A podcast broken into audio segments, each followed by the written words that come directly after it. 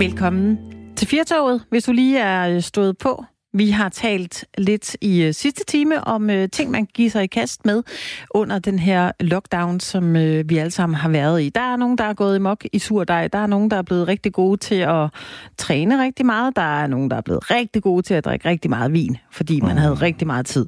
Du fortalte tidligere, Frederik Hansen, som også er med i øh, studiet i dag, at du har købt sådan en pull-up bar, mm-hmm. og den har du brugt to gange. På to måneder. Var det Ah. sådan? Nej, det, det, det, det er ikke rigtigt, at jeg kun har Nå. brugt den to gange. Men, men jeg er gået fra at kunne hive mig selv op knap én gang, Nå, til at nu okay. kan hive mig selv op to gange. Okay. Så jeg har gjort Det en lille indsats. Ja. Men jeg vil sige, jeg har nok båret... Altså, der har været mere træning i at bære flasker ned, tomme vinflasker ned til, til flaskecontaineren, end, end til et arbejde på pull-up baren. Det vil jeg godt indrømme. Vi talte lidt om, øh, om det her øh, surdejsbrød, som jeg var lige ved at sige, det obligatoriske surdejsbrød. Ja. Det er det jo egentlig ikke, men der er rigtig, rigtig mange, der har givet sig i øh, kast med det. Vi talte med øh, kok og brødmand Simon Clemens lige før, som øh, havde meget passioneret, han har meget passioneret forhold til, til surdejsbrød. Mm. Han har bagt i mange år, han har et meget passioneret forhold til sin surdej, som mm. han havde et, et navn til, den hed, den hed Blondie. Mm. Øh, vi har fået en sms fra øh, Michael, der skriver, hej, kan det passe, at jeg engang har hørt, at der øh, i Sverige er oprettet surdejsbanker. Og ja, der er et surdejshotel, som kan tage sig af ens surdej, mens Nej. man er ude at rejse. Jo, det er rigtigt. Så altså planterne, det, man skal have nogen til at vande planterne, og nogen til at fodre fuglen, og så, øh, så afleverer man øh, surdejen hen på surdejshotellet. Ja, det kan være, den får lidt, lidt, lidt penge med, så den kan have lidt hyggeligt. Mm. Det kan Mhm. være, den får et dejligt værelse, den kan, den kan bo i. Men det er jo klart, altså, øh, som, som Simon Clemens, vi talte med øh, lige før, øh, han sagde jo også det der med, at han har haft den med. Den har Ja. været med ham i Kroatien, den havde med ham ude at rejse. Altså, de jo har jo et makkerskab, de to, Mm, med den det, her surdej. Det Den er jo- nærmest et øh, familiemedlem. Ja, den er meget, meget gammel, altså. Øh, og det øh, vil vi da gerne høre øh, dig. Er, er, du, er du en af dem, der også har, har givet dig i kast med det? Mm. Så vi rigtig gerne øh, spill the beans. Fortæl os, om du er blevet god til at bage det her surdejsbrød. Og øh, du må da også godt øh, skrive ind til os, eller ringe ind til os, fordi det kan da være, du har lært noget helt nyt, måske, i den her lockdown. Det kan mm. være, du er blevet god til at, at bygge ting. Der er rigtig mange, der har givet sig i kast med at bygge ting ude i, i deres haver. Sandt. Alle mulige projekter. Jeg vil sige, I- det her, det er i hvert fald i den tid, jeg har haft mit lille hus, så er det øh, den øh, periode, øh, mens jeg har haft huset, øh, hvor, øh, hvor der er gået, altså hvor der har været rent, altså virkelig rent hjemme hos mig, Ja. og heller ingen ukrudt øh, ude i, øh, der er vokset ikke noget op af fliserne, fordi at, øh, jeg har ligesom gået derhjemme og selvfølgelig passet mit arbejde, men det giver jo lidt overskud, så jeg har også været ude med gasbrænderen og brændt ukrudt hele tiden. Og det er altså i fem år, der er det ikke sket på noget tidspunkt. Det ender altid med, at det vokser mig over hovedet, og så må jeg lave sådan en massiv indsats. Men det er noget, der faktisk går for mig, det er, at jeg har lært det der med at, at du ved, at holde det ved lige. Ja. Altså det, med en lille indsats ofte, øh, i virkeligheden, når man, når man kommer ind i det. Og sådan er det vel egentlig også med min pull-up bare, og det der med at komme ud og komme i gang med nye ting. Ikke? Det, det, det er uoverskueligt, når man skal bestige bjerget, men øh, hvis man sådan ligesom øh, går et par skridt hver dag, ej, det lyder så fornuftigt, det jeg siger Ja, ja. nu. Men, men jeg synes bare, jeg har oplevet, når det er sådan, folk gør. Det er sådan, at det, det, det er derfor, det ser så pænt ud ude foran deres hus. Det er fordi, de De ikke gør det. faktisk tid på det. Ja, men de, de gør det ikke. Øh, de laver ikke forårsrengøring og efterårs. Nej, de gør det hele tiden. Nej, Ja. ja. jeg, jeg er 45 år. Jeg føler mig lidt dum, når jeg står og indrømmer det her. Men det er, det er simpelthen det, det er nok i virkeligheden det, jeg har lært i uh, under coronatiden. Det er, og uh, du ved sådan lige, den lille indsats, den, Ja. ja. den lille indsats, indsats der kommer kontinuerligt. Ja. Jeg kan Den se, der er øh, mange træningseksperter på linjerne også. Selvfølgelig de øh, sociale medier, det er jo det digitale liv, vi har dyrket de sidste to måneder, men de øh, plæderer jo altså også for, at vi behøver kun at træne øh, cirka et kvarter om dagen. Altså den her mikrotræning, at den faktisk kan give noget. Mm-hmm. Og det kan jeg se, der er rigtig mange, der er, er begyndt på. Altså, og, og det er lidt spændende at se, hvordan om et år måske, når man laver noget statistik på den her tid, hvad er folk øh, kommet i bedre form? Mm. Jeg Eller, synes, det er meget interessant at se den her historik, der har været under, under coronakrisen. Altså når vi kan begynde at se, øh, hvordan har udviklingen været i de der måneder? Hvad skete der med folk? Altså, jeg, jeg kan jo gentage, som jeg også sagde i første time, jeg, jeg, er, sim, jeg er simpelthen så, øh, så heldig, at ingen øh, af mine venner eller familie er, er, har været syge eller er, er blevet ramt på den måde. Så det er sådan alle øh, bivirkningerne af, af krisen, der, altså hele, alt det, der er sket med systemet, det er det, jeg har oplevet. Øhm, og altså, jeg kan godt sådan både glæde mig til, man glæder sig til, at vi til, kommer tilbage til noget normalt. Men jeg kan også på en eller anden måde, og jeg har svært ved at forklare det helt, så jeg kaster mig ud i det nu, så må du stoppe mig. Men jeg kan også godt frygte lidt, at vi vender tilbage til præcis som alting var før. Og vi er jo meget privilegerede mennesker i et meget privilegeret land. Ja. Så, så sikkert, det er jo noget forfærdeligt prøvel at sige, at man kan frygte, at man vender tilbage til det. Men jeg synes bare, at når der sker sådan nogle ting her, ikke, så skal så vil jeg bare rigtig gerne have, at man lærer et eller andet. At der er en eller anden udvikling. Altså min far, han har ikke sagt mange begavede ting. Og oh, det har men, men, men, men han siger en masse brøvl. Men han har sådan ting, han altid holdt fast i, ikke, som jeg har taget med mig. Og det er, efter sammenbrud kommer gennembrud. Og det kan jeg simpelthen så godt lide. Altså ja. hvis man insisterer på det. Så, jeg, så, så, så på den ene side, så håber jeg jo, at vi kan komme tilbage til vores gode samfund. Men jeg håber også, at vi tager noget med. Altså, ja. nu taler vi jo i dag, og vil gerne høre fra jer lyttere, om I har lært noget nyt. Men jeg håber også, at, at der kommer noget nyt med ind i vores samfund. En, en ny måde at gøre tingene på, og være sammen på, eller tænke vores helhed på. Jeg ja. ved, giver det mening, det giver eller jeg? Nej, det giver fuldstændig mening. Øh, jeg delte et, øh, et opslag på Facebook i øh, går faktisk. Der er en bygning i den by, jeg bor i, som er faldefærdig. Man kan gå ind og stemme på, om man synes, den skal rives ned, eller om den skal bevares, om der skal laves noget dernede.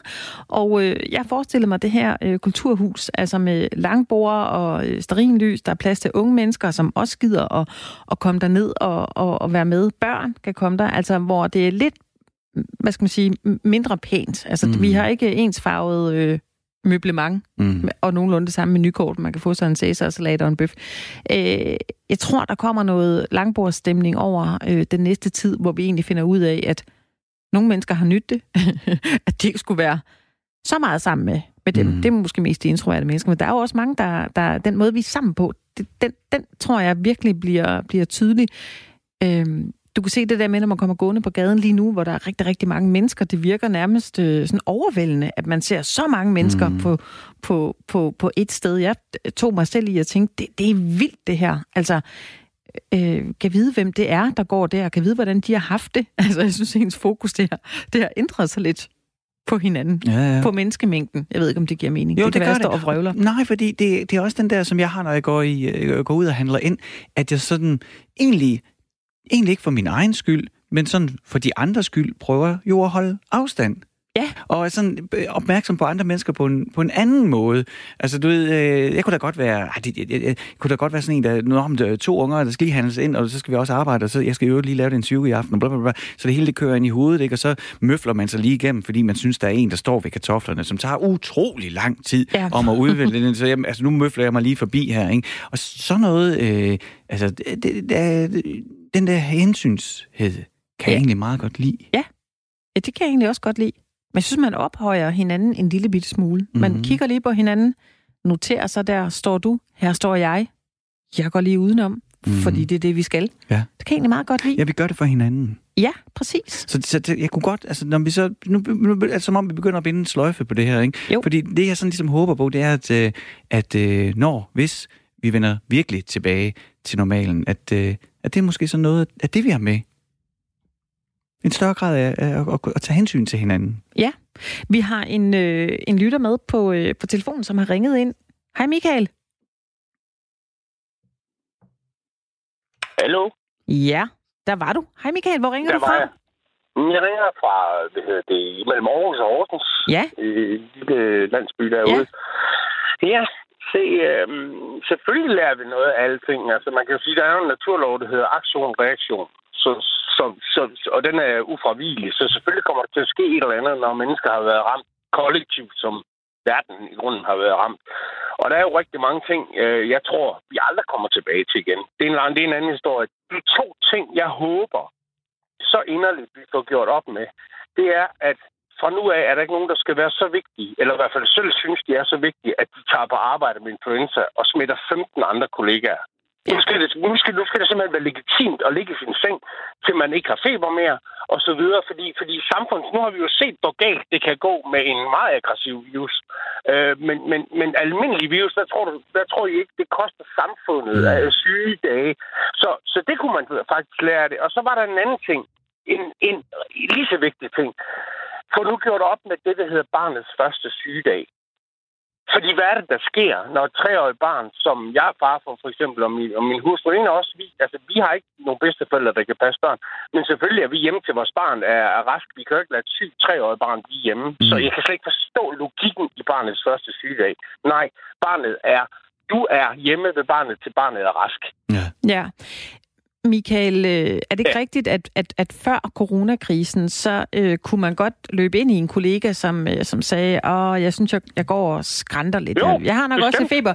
Og, og, og hvis man så var sådan en af dem, der sagde, ved du hvad, øh, kammerat, så synes jeg da sådan set, du skulle gå hjem, så blev man lidt kigget på som en, der var sådan lidt på 19 grøn. Jamen, det gjorde man da bestemt, fordi jeg ville faktisk hellere vende hele bøtten om, fordi min, min tese var jo netop først, at se, hvor stærk jeg er. Jeg har lidt snue, men jeg knokler, fordi jeg er så skide vigtig. Eller et eller andet. Ikke? Nej, tag en finger ned i et glas vand, så tage den op igen, og se, hvor meget du fylder. Mm. Det er lige præcis så vigtigt, du er. Og derfor skal vi til at netop at tænke på, hold lige, jeg kan rigtig godt lide den afstand, der bliver holdt i supermarkedet. Hold nu kæft, det er dejligt. Mm. At man ikke har nogen til at stå op i nakken på en, ikke? Fordi, fordi du kommer jo ikke til kassen før, det bliver ingen alligevel. Michael, du, øh, du, du trykker simpelthen på mit ømmepunkt. Øh, jeg ja. har sådan en, øh, der har pralt af, at jeg har stået op klokken 04.30 ja. om morgenen, ja. banket ja. fem panodiler ned, gået ned og taget ja. toget tre timer for at kunne være til et møde i København mm-hmm. og føle mig vigtig, og så bagefter ja. så tage toget hjem igen. Ikke? Hvor mange ja. mennesker har jeg ikke lige været i kontakt med den dag, selvom jeg har været fuldstændig syg og kun kommet igennem på øh, øh, litervis af vand og panodiler, ikke?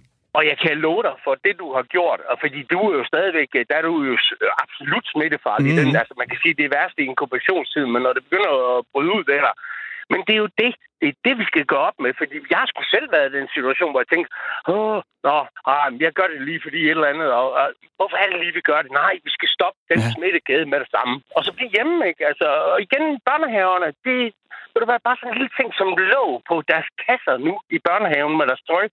det så slipper vi for, at de render og piller hinandens kasser. Det er sådan fornuft i min verden. Mm. Ikke, at vi skal være hysterisk, men, men jeg tror virkelig, at barns første sygdag, plus at blive hjemme, når du er syg. Det ja. håber jeg virkelig er noget, vi lærer det her. Og det må der jo være en, en større anerkendelse af i samfundet. Ikke ligesom du sagde, Anne Mette, at, at så kigger ja. de andre kolleger så lidt skævt på en. Er du, nå, jamen, ja. jo det her, det, vi, skal jo sælge, vi skal jo sælge 300 ventilatorer til Saudi-Arabien ja. lidt. Kan du virkelig blive hjemme? Ja, det kan jeg rent faktisk godt. Ja, og det skal vi nemlig til at undre hinanden, fordi, fordi det, for fællesskabet er det jo en rigtig dårlig idé at tage afsted og smitte potentielt 10 mennesker mere, hvis du tager på en stor arbejdsplads, og det ja. gør man jo nemt. Michael, nu har du ringet ind øh, til os mm. i Firtoget og, øh, og har den her mening. Er det noget, du har talt med nogen om i din øh, omgangskreds? Altså har du sagt det her til nogle andre, og har du så set, hvordan, hvordan, hvordan har de mm. reageret på det? Er de enige Jamen, med dig? Altså, jeg, nej, både over. Altså, øh, altså jeg har, nu, nu er jeg så af øh, nogle andre kroniske sygdomsgrunde og så videre, ikke på arbejdsmarkedet mere, men jeg har været 10 år en meget stor firma, som, som hedder Siemens, ikke? eller hedder Siemens, og der kan man da om nogen sige, at der er mange mennesker på arbejde de forskellige steder. Og der har jeg jo altid øh, sagt, jamen, øh, jeg sad i kontormiljø og tænkte sig, og jeg blev bare hjemme. Jeg kunne mærke, når jeg begyndte at få krillerne i halsen og ting og sager. Bliv hjemme, ikke? fordi dejlige kontormiljøer sagde til min kollega, jamen prøv at se, vi sidder jo med den samme luft. Altså, vi havde sådan noget klimalæg, det har vi jo altid. Det lurer mig jeg tror ikke, den renser for via øh, sådan klimaanlæg. Vel? Altså, så vi sidder og blæser rundt i hovedet på hinanden. Og det har jeg sådan sagt flere gange. Og folk er ikke sådan ubetænkt afvisende over for det. Men jeg tror netop, at man skal gøre det. Altså som chef begynder at sige, jeg sætter stor pris på dig, men jeg sætter endnu mere pris på dig, hvis du gider tage ansvar for fællesskabet. Ja. Michael, ved du hvad, vi er så enige, og det, det, det går op for mig, mens vi taler, at det er virkelig noget, hvor jeg har ændret holdning, fordi at jeg, har været, jeg var ansat seks år i Danmarks Radio, ikke? Og, ja. øh, og jeg kan høre mig selv prale af og sige, øh, fordi at jeg, jeg, da, jeg var inde, da jeg så øh, ligesom forlod arbejdspladsen, fordi jeg skulle mm. noget andet, ikke? så mm. fik jeg sådan en opgørelse, og der kunne jeg se, at jeg har haft lige præcis i seks år nul sygedage. Og ved I hvad? Ej, hvor flot. Det var jeg stolt af. Det var jeg simpelthen stolt men, af. Men det var, jo, ja. det var jo ikke, fordi jeg ikke havde været syg, vel? Det var rent. Men, men, men, Michael, vi skal til at videre i programmet. Jeg skal bare ja, spørge, okay, fordi okay, jeg er kort, helt, lige, helt... Lige ja, undskyld. Kom med det, Michael. Lige ganske kort, fordi, fordi man kan netop sige en, en ekstra krølle på den historie er, du har ikke haft en sygdag i 6 år. Nej, men lurer mig, om der ikke er 20 andre, der har haft en masse sygedage på grund af dig. Og det er jo ikke for at få dig til at blive rigtig skidt tilbage nu, men det, vi skal tænke anderledes. Ja. Michael, det her det er et øh, personligt spørgsmål, fordi jeg er nysgerrig. Jeg skal ja. nemlig sige dig, jeg er fra Horsens. Hvor præcis er du fra? Fra Hundslund. Ah, det er der, jeg er. Ja, jeg er egentlig også opvokset i Horsens. Jamen, det er det, jeg kan høre. Det er både pølse og hården. Jamen, og det, det der. Og ja. især mit yndlingsord, håndklæde. Altid husk dit håndklæde. Lige præcis. Vi har et helt specielt måde at sige det på her. Håndklæde. Vores producer Toga, han sidder og himler med øjnene. Han er fra Fyn. Han gider ikke høre på det der østjysk. Jeg skal nok prøve at... Søge... Jamen, ved du hvad, så hurtigt, hurtigt, hurtigt. De har en vidighed. Hvad hedder en turban på fynsk? Det hedder en hoklu. En hoklu? Ja. Ej, og med det, det var, dit, uh, det var dit ord, der fik lov til at gå. Ja. Tak fordi du ringede ind til os, Michael. Hej, hej. hej. Hvis du har lyst til at, øh, at ringe ind til os her i, øh, i Firtoget og fortælle os, om, øh, om du synes, du har lært noget i den her corona tid, vi har øh, været i, som vi stadig er i, men dog især under lockdown, så kan du ringe ind til os på 72 30 44 44, eller sende os en sms. Det kan du gøre på R4, og så din besked, og den sender du afsted til 4.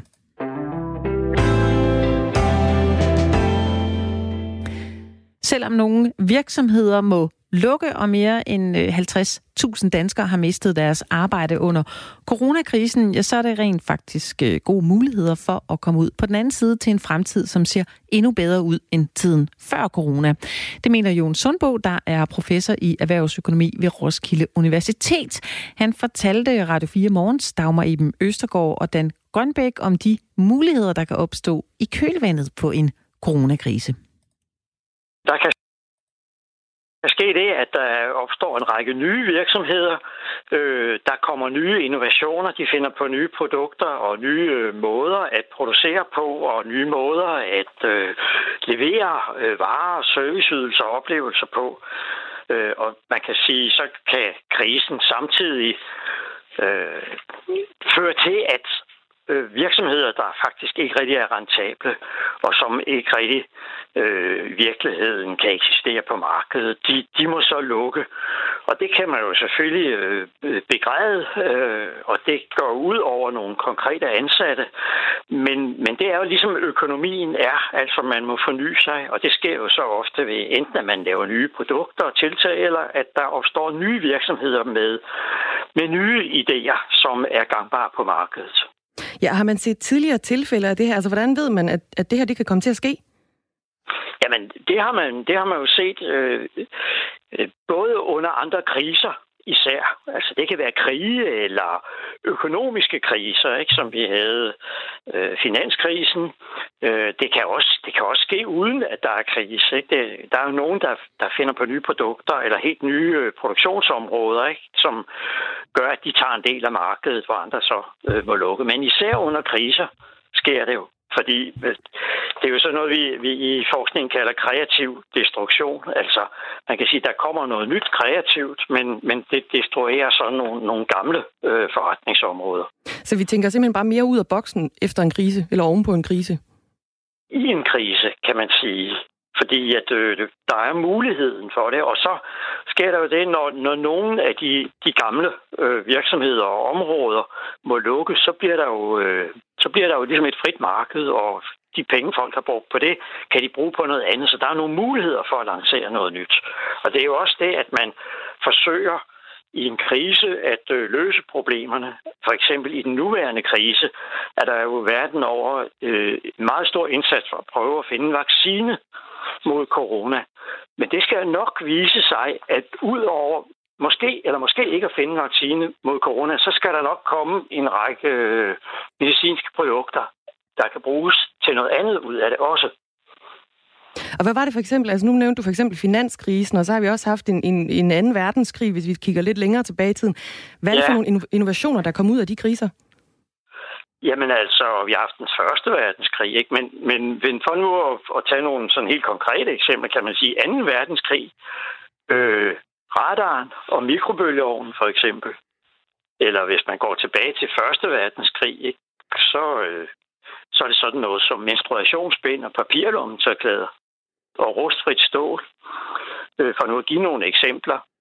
Øh, det kan også ske, øh, at der sker sådan en form for kreativ destruktion i tider, der er ikke nødvendigvis er sådan meget kraftige kriser, men, men sådan lidt økonomiske øh, nedgang, eller, eller hvor der er nogle muligheder i det her eksempel. Det er for eksempel øh, flyselskaberne. Altså i 80'erne, der var, der var det, og flyselskaberne, de solgte sådan nogle forretningsrejser til, til 10.000 kroner billetten. Så var der jo nogen, der fuldkommen revolutionerede markedet. Det var Ryanair, ikke? at var sådan nogle lavprisselskaber, hvor, hvor der ingen service var, og så videre. Og det har de andre været nødt til enten at øh, gøre det samme eller lukke. Så det er også et eksempel på, at der pludselig kommer sådan en ny øh, idé, mm. som erobrer markedet. Jon Sundbo, altså det giver jo meget god mening på en eller anden måde, at man i en efterkrigstid øh, finder på radaren, altså, eller mikrobølgeovnen. Så på en eller anden måde, så forestiller jeg mig, at det hæfter lidt til den øh, massive indsats, der har været i forbindelse med krig og militær forskning, på samme måde som, at vaccineforskningen nu kan komme på nye øh, idéer inden for sundhedssektoren. Øh, når, når vi taler sådan noget som menstruationsbind, Altså, kan man sige noget om, hvilke, hvilke sektorer, der kommer til at gavne sig af sådan en krise? Det virker ikke til på den måde at have haft noget med hvad første verdenskrig at gøre. Nej, men det var, det var fordi, det var, det var noget, man øh, udviklede til, øh, til at bruge på sår. Ah. Ikke? Og så viste det sig bagefter, at det kunne bruges til noget andet. Det er jo meget på den måde. Øh, så, så det viser det er jo bagefter en sådan krise, eller en krig, eller hvad det nu kan være, at det viser sig, at det her kan bruges til noget. Ikke? Så, så man kan godt tænke sig, at hvis vi nu går til nuværende og det der medicinområde, at det bagefter viser sig, at mm. nogle af de der måske fejlagtige forsøg på at lave coronavirus kan bruges til noget andet. Det er jo faktisk det, man forsøger nu også at sige, var der nogle af de former for medicin og behandling, man udviklede til nogle andre sygdomme, der kunne bruges på corona. Det er jo også en form for noget kreativt. Mere end 50.000 øh, har mistet jobbet siden coronakrisen ramte Danmark den øh, 9. marts. Danmark er altså så, så småt igen begyndt at åbne op, men nogle brancher de er stadigvæk ret hårdt ramt, og det er især turismen, der lider under, at grænserne de jo fortsat er øh, rimelig lukket, må man sige. Ifølge Danmarks Statistik, så havde Danmark knap 1 million færre overnatninger i marts måned i år, sammenlignet med, med sidste år, og det er altså et fald i overnatninger på 59 procent. Jon Sundbo, det er jo især oplevelses- og turismeindustrien, som altså lider i de her dage. Hvordan kan den innovere? Man kan jo ikke tage på ferie uden rent faktisk fysisk og tage derhen. Kan man det? Mm, nej, det kan man øh, for så vidt jo ikke. Men øh, du kan sige, du, det at være turist, det består af nogle forskellige elementer. Øh, man er sammen med nogle mennesker. Man er ude øh, et andet sted, ser, ser på noget andet og så kommer man hjem og fortæller om det, og, og kan huske det, og erindre osv. Man kan jo godt tænke sig, at der kunne ske nogle øh, udviklinger, øh, som gjorde det anderledes. For eksempel, hvis nu, øh, når det slutter, det her, man, man kobler situationen med hele klimaproblematikken, hvor der har været meget fokus på, øh, at vi ikke skal flyve så meget og flyve så langt, så kunne man jo godt forestille sig, at der kommer nogle andre turismeformer øh, måske ikke fuldkommen til at erstatte det, vi har, men, men øh, som en del af det. Og, og det kunne jo være, at man for eksempel ikke fløj så langt. Øh, der er i forskningen ved at udvikle sådan et begreb, der hedder e-turisme. Altså at man kan sige, man kan, øh, man kan være i, i sit nærområde, altså øh, ens land og nabolande og være turist. Man kan være sammen med mennesker der. Og så det der element med, at, øh, at ligesom se andre steder, det kan man jo gøre øh, digitalt. Altså, der er jo mange muligheder for at udvikle det.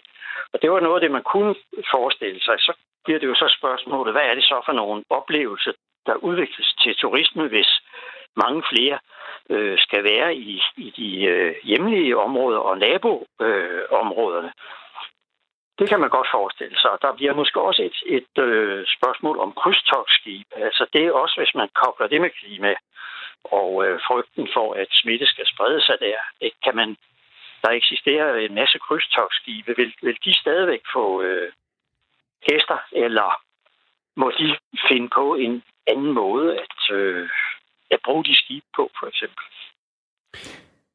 Så vidt altså, øh, vi kan kalde det måske sådan lidt sofaturisme. Det ved jeg ikke, om det er et, øh, et andet ord for e-turisme.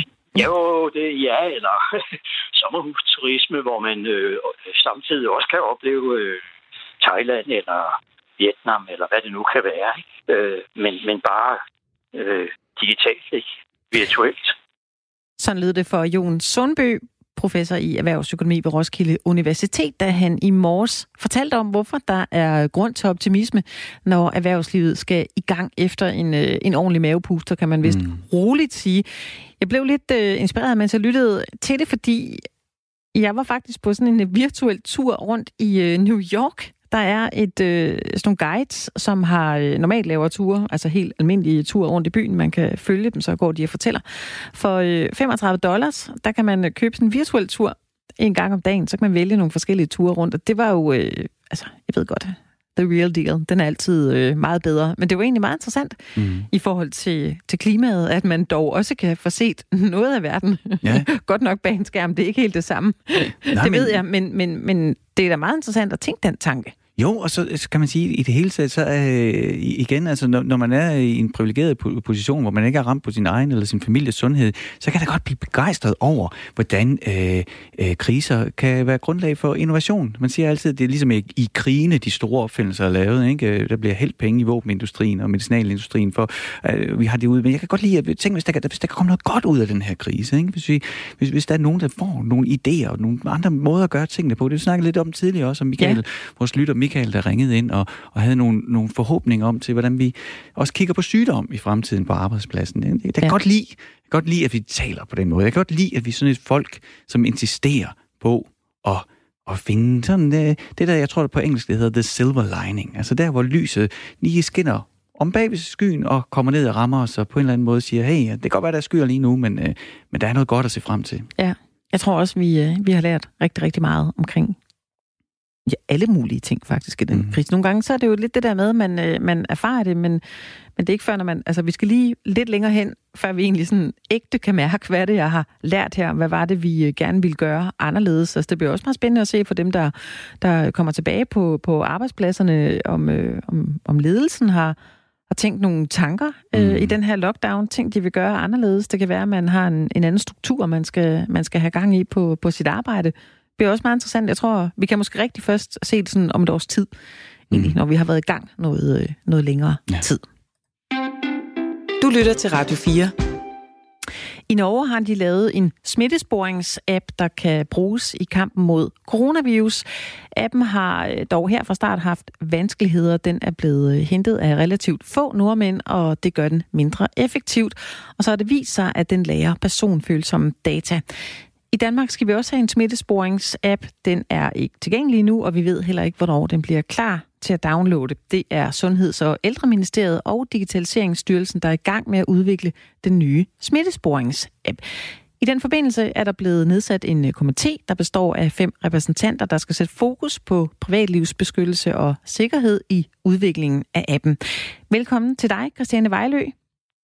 Tak skal du have. Du er direktør i øh, Elektronista Media, og så er du også øh, ekspert i digitale trends og, øh, og fremtidens teknologier. Du sidder med i den komité, også kaldt, også, undskyld, også kaldt advice, Advisory Boardet, undskyld, nu kan jeg slet ikke snakke, som regeringen har nedsat i, i udviklingen af en smittesporingsapp. Her er du repræsentant for, for Dataetisk e, Etisk Råd. Kan du give os et præg om, hvornår den danske smittesporingsapp er klar?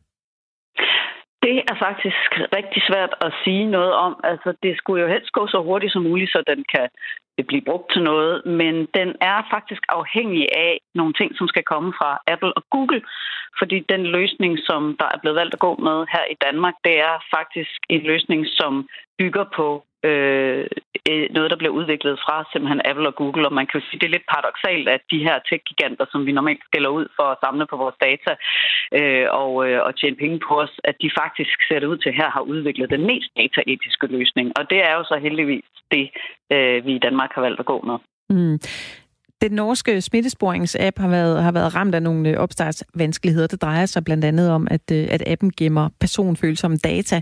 Hvilke overvejelser har I gjort jer i komiteen i forhold til at, at beskytte danskernes øh, personfølsomme data? Det her advisory board det blev jo nedsat efter projektet med appen var gået i gang, så der var øh, nogle bud på, hvordan den her app kunne blive. Og udgangspunktet var øh, mere i retningen af den norske model. Altså mere inspireret af det, vi ser fra Norge, som jo netop, som du siger, øh, handlede mere om nogle øh, private og følsomme data, som blev opbevaret centralt øh, et sted, hvor man jo kunne kigge på dem. Og det er jo sådan set det, som øh, os, der er kommet med ind med sådan et privacy-perspektiv, har budt ind med at sige, jamen altså, kan vi gøre det på en anden måde, uden at folk skal dele deres private data, og det skal ligge et centralt sted. Og, øh, og det er jo det ryg, der så er sket øh, heldigvis øh, med den danske app. Altså det er, at det ikke ligger et centralt sted, det ligger på brugernes telefoner, og at man ikke kan øh, opspore noget omkring, hvem der har været hvor, hvornår og mødtes med hvem øh, i den model, der nu bliver udviklet til Danmark. Men Christiane, det, det der ligesom er sket i, i de sidste tre måneder, vi var igennem, det er jo, der har været enormt mange restriktioner på vores øh, liv og færden, øh, og hvad vi må gøre, og, øh, og hvor vi kan opholde os, og hvordan vi kan opholde os der.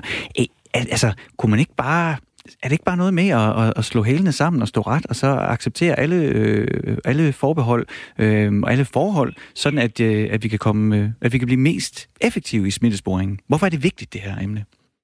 Ja, det er jo lige præcis sådan et tidspunkt her i en krisetid, hvor hvis vi gør det, altså hvis vi ukritisk bare siger ja til alt, jamen så risikerer vi jo, at der øh, forekommer et skred i det, som vi har bygget op øh, i forhold til demokrati og privatlivsrettighed og øh, mulighed for altså at få lov at, at bevæge os uden at blive overvåget. Øh, det er noget, vi har brugt rigtig lang tid for at få etableret i det danske demokrati. Og hvis vi på grund af en krise lige pludselig slipper alt det, det kan jo være meget fristende, fordi man netop, som du siger, man har lyst til at finde en løsning her. Mm. Men det, som vi jo ikke er interesseret i, det er at sætte en hel masse ting i gang, vi normalt ikke ville have af overvågning, øh, og så risikere, at det for eksempel fortsat efter krisen, at det var blevet så øh, effektivt eller så spændende, eller man kunne måske bruge de data til noget andet også, og sammenkøre det med nogle andre register. Og, øh, og så lige pludselig havde vi et skrevet i det her med privatlivet. Og det, derfor er det faktisk mere vigtigt i en krigstid end på noget som helst andet tidspunkt, at man lige råber vagt i gevær og siger, hey ja, det her, øh, det virker vigtigt. Vi skal lige huske at holde øje med det, som, som er vigtigt på den lange bane også. Mm. Og vi er jo i krisetider. Og der har siden øh, Danmark lukkede øh, ned i, i marts blevet anvendt mange ekstreme løsninger i kampen mod coronavirus. Kan det så tænkes, at vi kommer til at, at sådan gå for vidt i forhold til at, at, at anvende overvågningsteknologi? Jamen, hvis vi kigger på, hvad der sker rundt omkring i verden, og det er jo ikke nødvendigvis nogle lande, som vi normalt vil øh, sammenligne os med, altså for eksempel sådan noget som Kina, som går øh, meget længere i forhold til overvågning. Men der sker nogle ting, øh, hvor vi alle sammen har det her til fælles med, at der er en virus, der skal bekæmpes, og så kigger man måske lige alligevel lidt nysgerrigt på, skulle man lave noget, hvor man overvåger folks krops øh, temperatur? Skulle man øh, lave noget, hvor man holder øje med, hvor folk befinder sig, så man er sikker på, at de ikke bryder en karantæne, de skal være i? Øh, skulle man indføre nogle overvågningsdroner, som kan flyve rundt og øh, holde øje med, at folk ikke sidder for tæt i parker, eller ansigtsgenkendelsesteknologi, eller noget af alt det her, som vi så ser rundt omkring. Og det er jo der, vi virkelig skal passe på, fordi vi er ikke ligesom Kina. Altså, vi har en helt anden respekt for øh, borgerens privatliv i Danmark, og der har ikke været en interesse i at skubbe den. Øhm, og, øh, og derfor er det jo så selvfølgelig vigtigt, at, at vi, øh, øh, vi kan jo kigge på, jamen, hvad kan teknologien gøre for os, og er der noget sted, den, den kan hjælpe, men vi skal også være villige til at sige nej, vi skal ikke bare, fordi vi kan, og nogle gange, så ved vi faktisk heller ikke, om vi kan. Altså, vi, det er jo ting, vi ikke har nogen præcedens for, så vi ved jo faktisk ikke, om sådan en smittesporingsapp øh, kommer til at, øh, at virke i væsentlig grad. Øh, men man kan jo prøve det af. Øh, men samtidig så skal man jo ligesom sige, jamen, altså, måske skal vi ikke gå hele den vej og få alle de features ind og få alt den overvågning af dataindsamling, som overhovedet kan lade sig gøre, fordi det er vi faktisk ikke interesseret i på den lange bane. Øh, Christiane, jeg, jeg synes, det er interessant med det principielle i den her diskussion, fordi at jeg er sådan en, som man godt kan tage en diskussion med omkring øh, kamera i det offentlige rum, og hvor meget frihed, altså i, i hvor høj grad vi skal overvåges, og hvordan vi ikke må gå på kompromis med vores frihed. Jeg er sådan en frihedselskende individ, så jeg vil altid sådan være på det hold, der siger, men det skal vi ikke, eller der skal ikke være, der er ikke nogen, der skal vide noget om mig, men det er fordi, du er noget at skjule. Nej, det er, slet ikke, det er slet ikke noget med det at gøre. Jeg vil ikke have, at der er nogen, der skal holde øje med mig. Øh, jeg vil have lov til at have øh, en så høj grad af frihed, netop også med erfaringen, hver gang man giver lidt af sin frihed, så kan man være sikker på, at man får den tilbage. På den anden side, så er jeg kæmpe Apple, men det er ikke sådan noget, jeg har besluttet. Det er noget, jeg er blevet. Jeg har en MacBook, jeg har en iPhone, jeg har en iPad, jeg har en iCloud-konto, og jeg har 100% committed mig til Apple. Så min, altså, hvis jeg kopierer noget på min telefon, så ved min computer, jeg har det, så kan jeg paste det ind der. Øh, alle mine øh, øh opringninger beskeder, det hele, det jeg prøver på at sige, Christiane, det er, at jeg på alle måder jo så overgivet mig og mine rettigheder nærmest til Apple. Kan du se dualismen i, i, i der, hvor jeg står? Mm. Øhm, det er jo også det paradoks, som vi er i som teknologibrugere, og, og, og jo mere nemt man vil have det i princippet, øh, jo sværere kan det blive nogle gange at se, øh, hvordan tingene hænger sammen. Altså jo mindre transparent bliver det. Øh, og når vi så går ind i de her tech-giganters økosystemer, så er det klart, så binder vi os op på noget, og også skaber måske i virkeligheden en eller anden afhængighed, hvor det bliver svært at give slip på det ene device, fordi det er afhængigt af det andet device. Så det er sådan lidt et dilemma, som vi alle sammen står i. Men samtidig så kan man sige, at det er altid også vores eget ansvar at kigge på, hvem er det, vi entrerer med. Og kigger man på sådan nogen som Apple, jamen så er der en større øh, sikkerhed. De har en, en større en kultur for, øh, noget øh, øh, øh, privacy og, og databeskyttelse. Øh, så man kan altid også gå ind og sige, men den app, man vælger at downloade, eller den øh, assistent, taleassistent, man vælger at have stående derhjemme i sit køkken, jamen, hvem laver den? Hvad sker der med dataen? Hvor ligger den? Hvor lang tid ligger der? Øh, kan man risikere, at de sælger den til nogen anden? Så det synes jeg jo er rigtig vigtigt, at vi også tager det ansvar på os selv, som forbrugere, som borgere, hvad, hvad fanden er det, vi entrerer med? Men samtidig så kan man sige, at vi bliver nødt til at køre et parallelt løb, hvor vi stiller krav til, at de her teknologivirksomheder, de også gør det så transparent som muligt for os at forstå. For det kan være rigtig svært for almindelige mennesker simpelthen at gennemskue, hvordan det her det hænger sammen. Mm. Og lige i den her sammenhæng, jamen, så er det jo sådan, at øh, Apple faktisk har gjort telefoner Øh, altså, de har skabt en sikkerhedsfeature, som gør, at ikke alle apps kan sidde og, og have Bluetooth tændt. Det er sådan en lille, lille tekniske forklaring her. Øh, og derfor kan man ikke bare gå ud og lave en app, hvor alle telefoner kan tale sammen, fordi Apple-telefoner er anderledes end Google-telefoner, altså Android-telefoner. Og det er jo derfor, at de to, som ellers normale konkurrenter er gået sammen, og sagt, nu laver vi noget, som kan fungere på tværs af iPhones og Android-telefoner, øh, og så tilbyder vi det til alle dem, der så kunne tænke sig at bygge en app på det.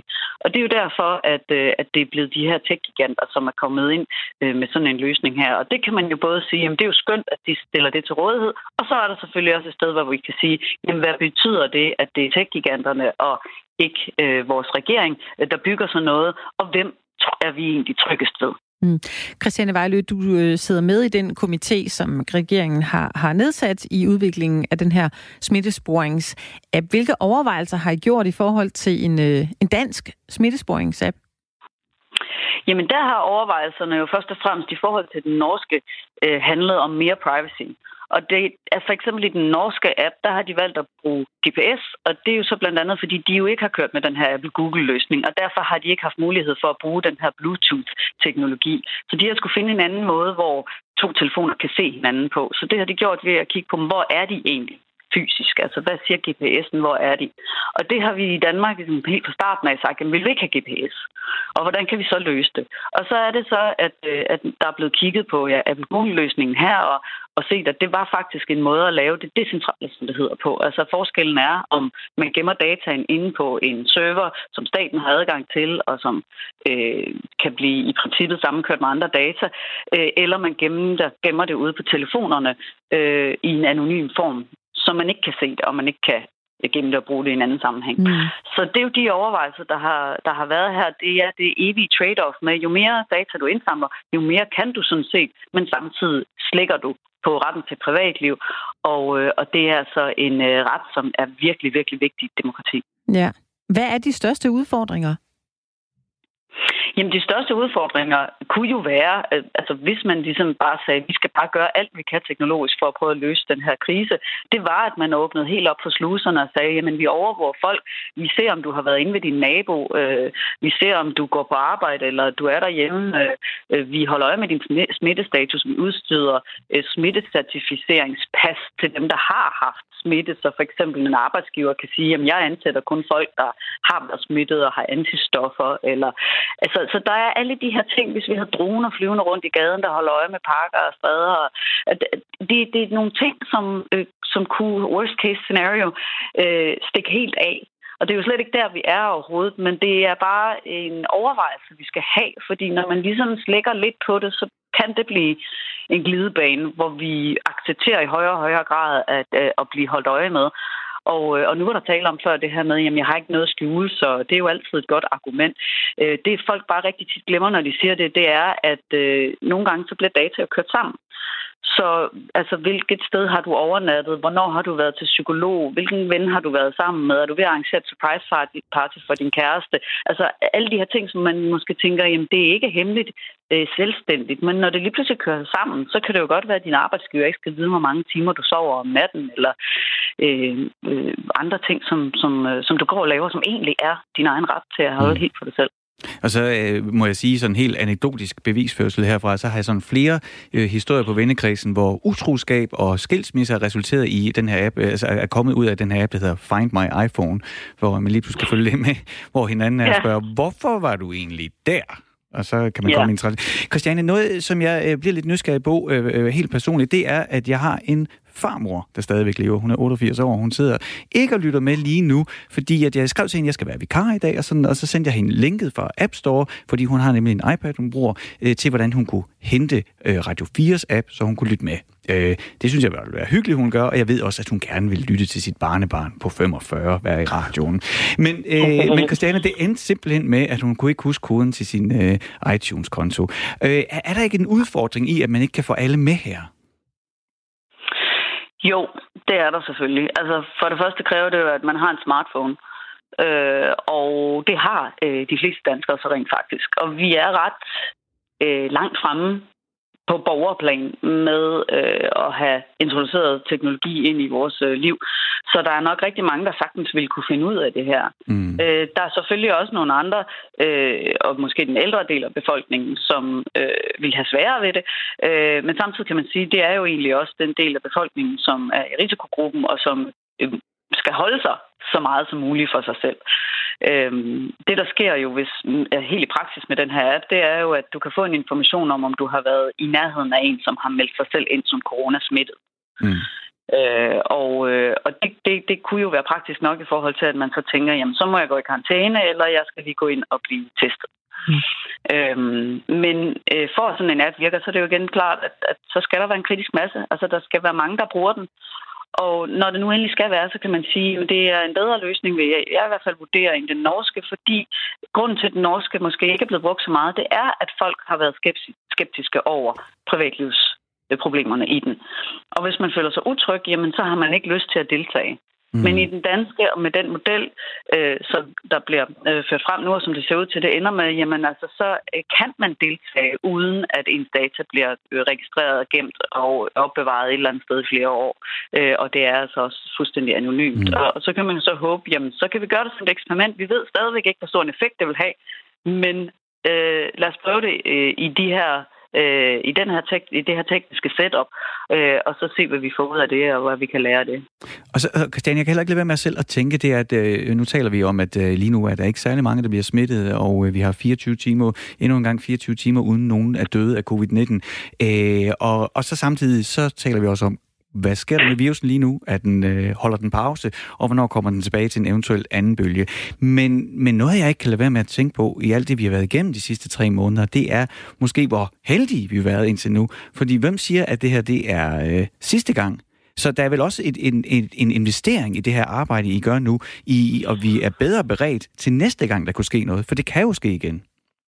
Jo, øh, den bedste situation, vi kan havne i, er jo, at den her app er fuldstændig nyttesløs, ja. fordi vi simpelthen ikke har behov for den. Det er også klart, at vi er i et, øh, i et race mod tiden her, øh, og når vi står i en situation, hvor man skal vente på ting, der kommer ud af Google og Apple, så kan det jo blive en flaskehals. Så vi ved jo som sagt ikke rigtigt, hvornår den her app kan, kan stå klar, og det kan være, at der ikke er så vanvittigt meget behov for den. Øh, kurven bliver ved med at fortsætte ned, som den gør nu.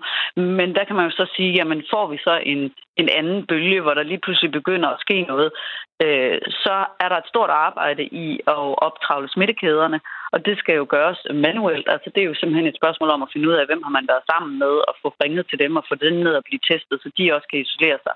Øh, og det er jo et kæmpe manuelt arbejde, men det er jo det, som regeringen satser rigtig meget på nu, nemlig at optravle de her smittekæder, som var nok svære i starten, fordi de åbenbart ikke havde adgang til så mange tests, mm. øh, så man ikke rigtig kunne gøre det, og det kan man så nu. Og der kan den her app jo så måske blive et opstøttende værktøj, ikke nogen erstatning overhovedet, men det kan hjælpe dig med måske øh, at få at vide, jamen hov, øh, du har faktisk øh, været i nærheden af en, der har været coronasmittet. Det er måske lige nu, du skal være ekstra ops, hvis du begynder at hoste, eller måske bare lige gå ned og få en test med det samme alligevel. Mm. Christiane Vejlø, tak fordi vi måtte øh, tale med dig og tak fordi du gjorde os klogere på, øh, på den her smittesporings-app. Kan du have en, øh, en fortsat god dag? God weekend.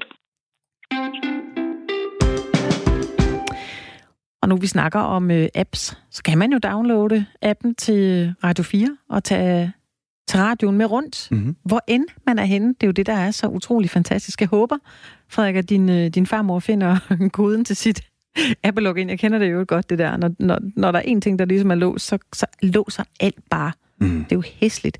Men øh, hvis du, som øh, lytter med her lige nu, skal, skal ud i weekenden og forhåbentlig kan nyde solen og måske gå en tur eller ligge i en havestol eller eller måske bare sidde indenfor bag gardinerne, så kan du altså altid tage Radio 4 med dig. Og øh, noget af det, man blandt andet kan lytte til, er øh, Radio 4 Morgens Kasper Harbo, som øh, på helligdage sender det program, der hedder De Ukulige. Mm-hmm. Der taler han med ukulige mennesker, som finder nye veje i en øh, besværlig tid. Og øh, en af udsendelserne, som ligger som, øh, som podcast på, øh, på Radio4.dk, det er, at han taler med øh, tidligere kultur- og kirkeminister Mette Bock, som har fundet et nyt kald. Hun vil nemlig være præst. Nå. Ja. Okay. Har du forestillet dig det? Jamen, øh, det, jeg, jeg, jeg tror, at øh, jeg har egentlig ikke brugt så mange øh, sekunder i mit liv på at tænke på Mette Bock. øh, Udover noget med nogle nedskæringer engang, kan jeg huske. ja. Men ellers har jeg sådan ikke sådan lige tænkt på. Øh, og og det, hun er jo endda fra Horsens, og det er jeg. Endnu en for Horsens. Ja, jamen, altså, det er jo nærmest, som om vi skulle have altså eget program i dag. Men det er jo lidt det, det vi har talt om tidligere i dag her i, i Firtoget, at, at man måske under en uh, krise finder ud af, at man vil noget helt andet. Og det lyder som om, Mette Bock har, har fundet det her nye kald, at hun vil være præst. Du kan også uh, finde uh, programmet, uh, undskyld, det sidste måltid, mm-hmm. hvis man har lyst til at høre uh, det. Det har jeg hørt et par stykker af, det er meget godt. Det er rigtigt, man uh, taler med en kendt gæst, og det er Lærke Kløvedal, som er vært, og så øh, vælger de ligesom et øh, måltid, noget de gerne vil spise, som deres aller sidste måltid, og det må være alt fra østers til foie gras til bananasplit. Altså det er det hele i en pærevælling, og så sidder man så og, øh, og taler sammen. Det kan man høre til, man kan da også godt høre Firtoget igen. Vi ligger der også som podcast mm. på Radio4.dk. Og dit program, Frederik, Nå, ja. det har du også. Det findes jo også. Altså hvis man tænker, at, øh, at det har været et usædvanligt godt selskab, at jeg har fået lov til at... Øh, at sende sammen med dig, Anne Mette, ja. i dag. Det kan også være, at man tænker det modsatte. Så kan man jo også reagere på det. Øh, alle reaktioner er vi interesseret i. Men øh, hvis man har lyst til at høre mere til mig, så er det sådan, at jeg hver fredag, 5 minutter over 11, har et program her på kanalen, der hedder Skærmtid, øh, som handler om skærmtid, men vores børns skærmtid.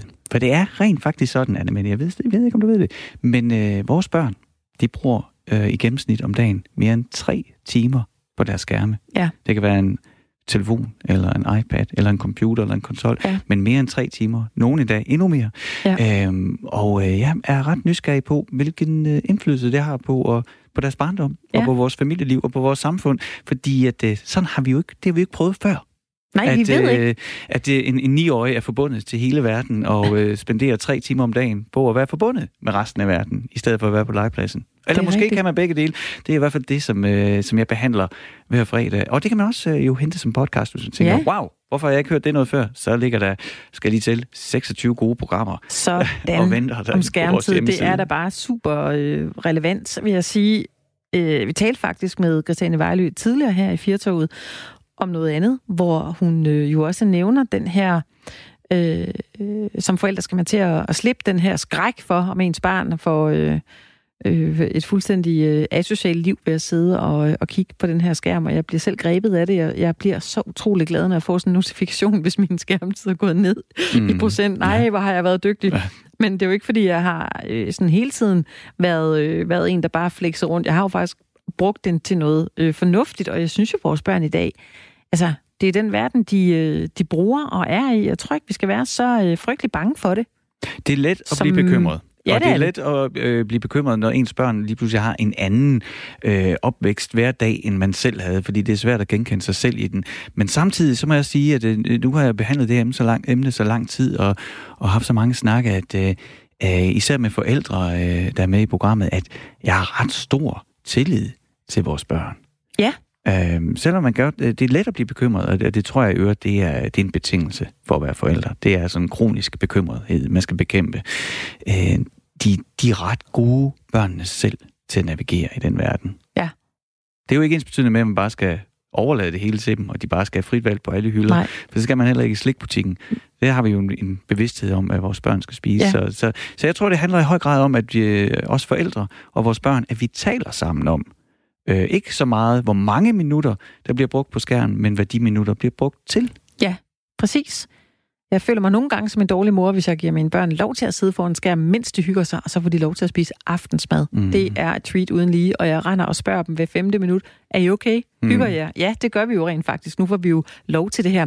Tidligere i dag her i øh, Firtoget, der har vi talt om den her verden, vi øh, lukker op for lige nu, om den bliver anderledes.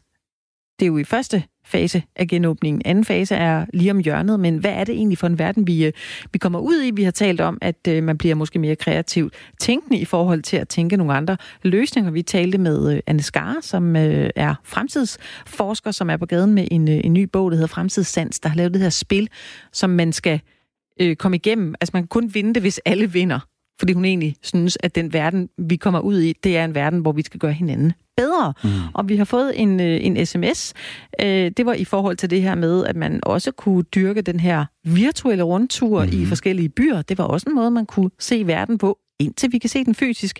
Øh, der er en, der skriver, jeg har et friluftscenter i Sverige, med en indendørs klatrevæg. Der har vi malet Mount Everest øh, på væggen, og når mine gæster kommer for at klatre, så får de hele historien om Mount Everest og en stemning af Nepal helt ind under huden. Mm. Det er da fantastisk. Ja. En lille bitte ting. Ah, måske ikke en lille bitte ting at male Mount Everest på en klatrevæg, men Nej. alligevel. Men jeg, Det har en stor effekt. Ja, og det er noget, jeg kan se mig selv gøre, og jeg tror, jeg med 100% sikkerhed kan sige, at jeg kommer ikke i det her liv til selv at bestige Mount, altså det rigtige Mount Everest. Nej. Så en tur til Sverige, Ja. en klatrevæg med nogle gode historier, det kan jeg sagtens se mig selv. Ja. Vi er ved at være ved vejs ende her i øh, Firtoget, og inden vi lukker helt af, så øh, skal vi spille dagens anden et, dagens andet stykke musik, Mhm. mm-hmm. og øh, det er med Ravenets, det er Love in a Trash Can.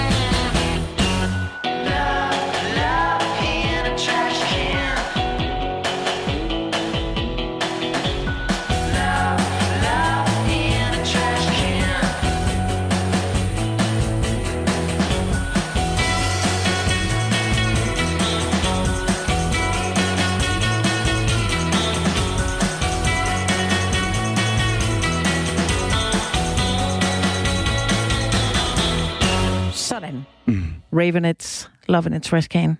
Frederik, du øh, spillet meget musik.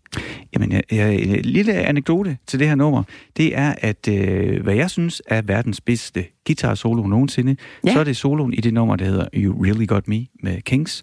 Og soloen blev spillet dengang af den 17-årige Dave Davis.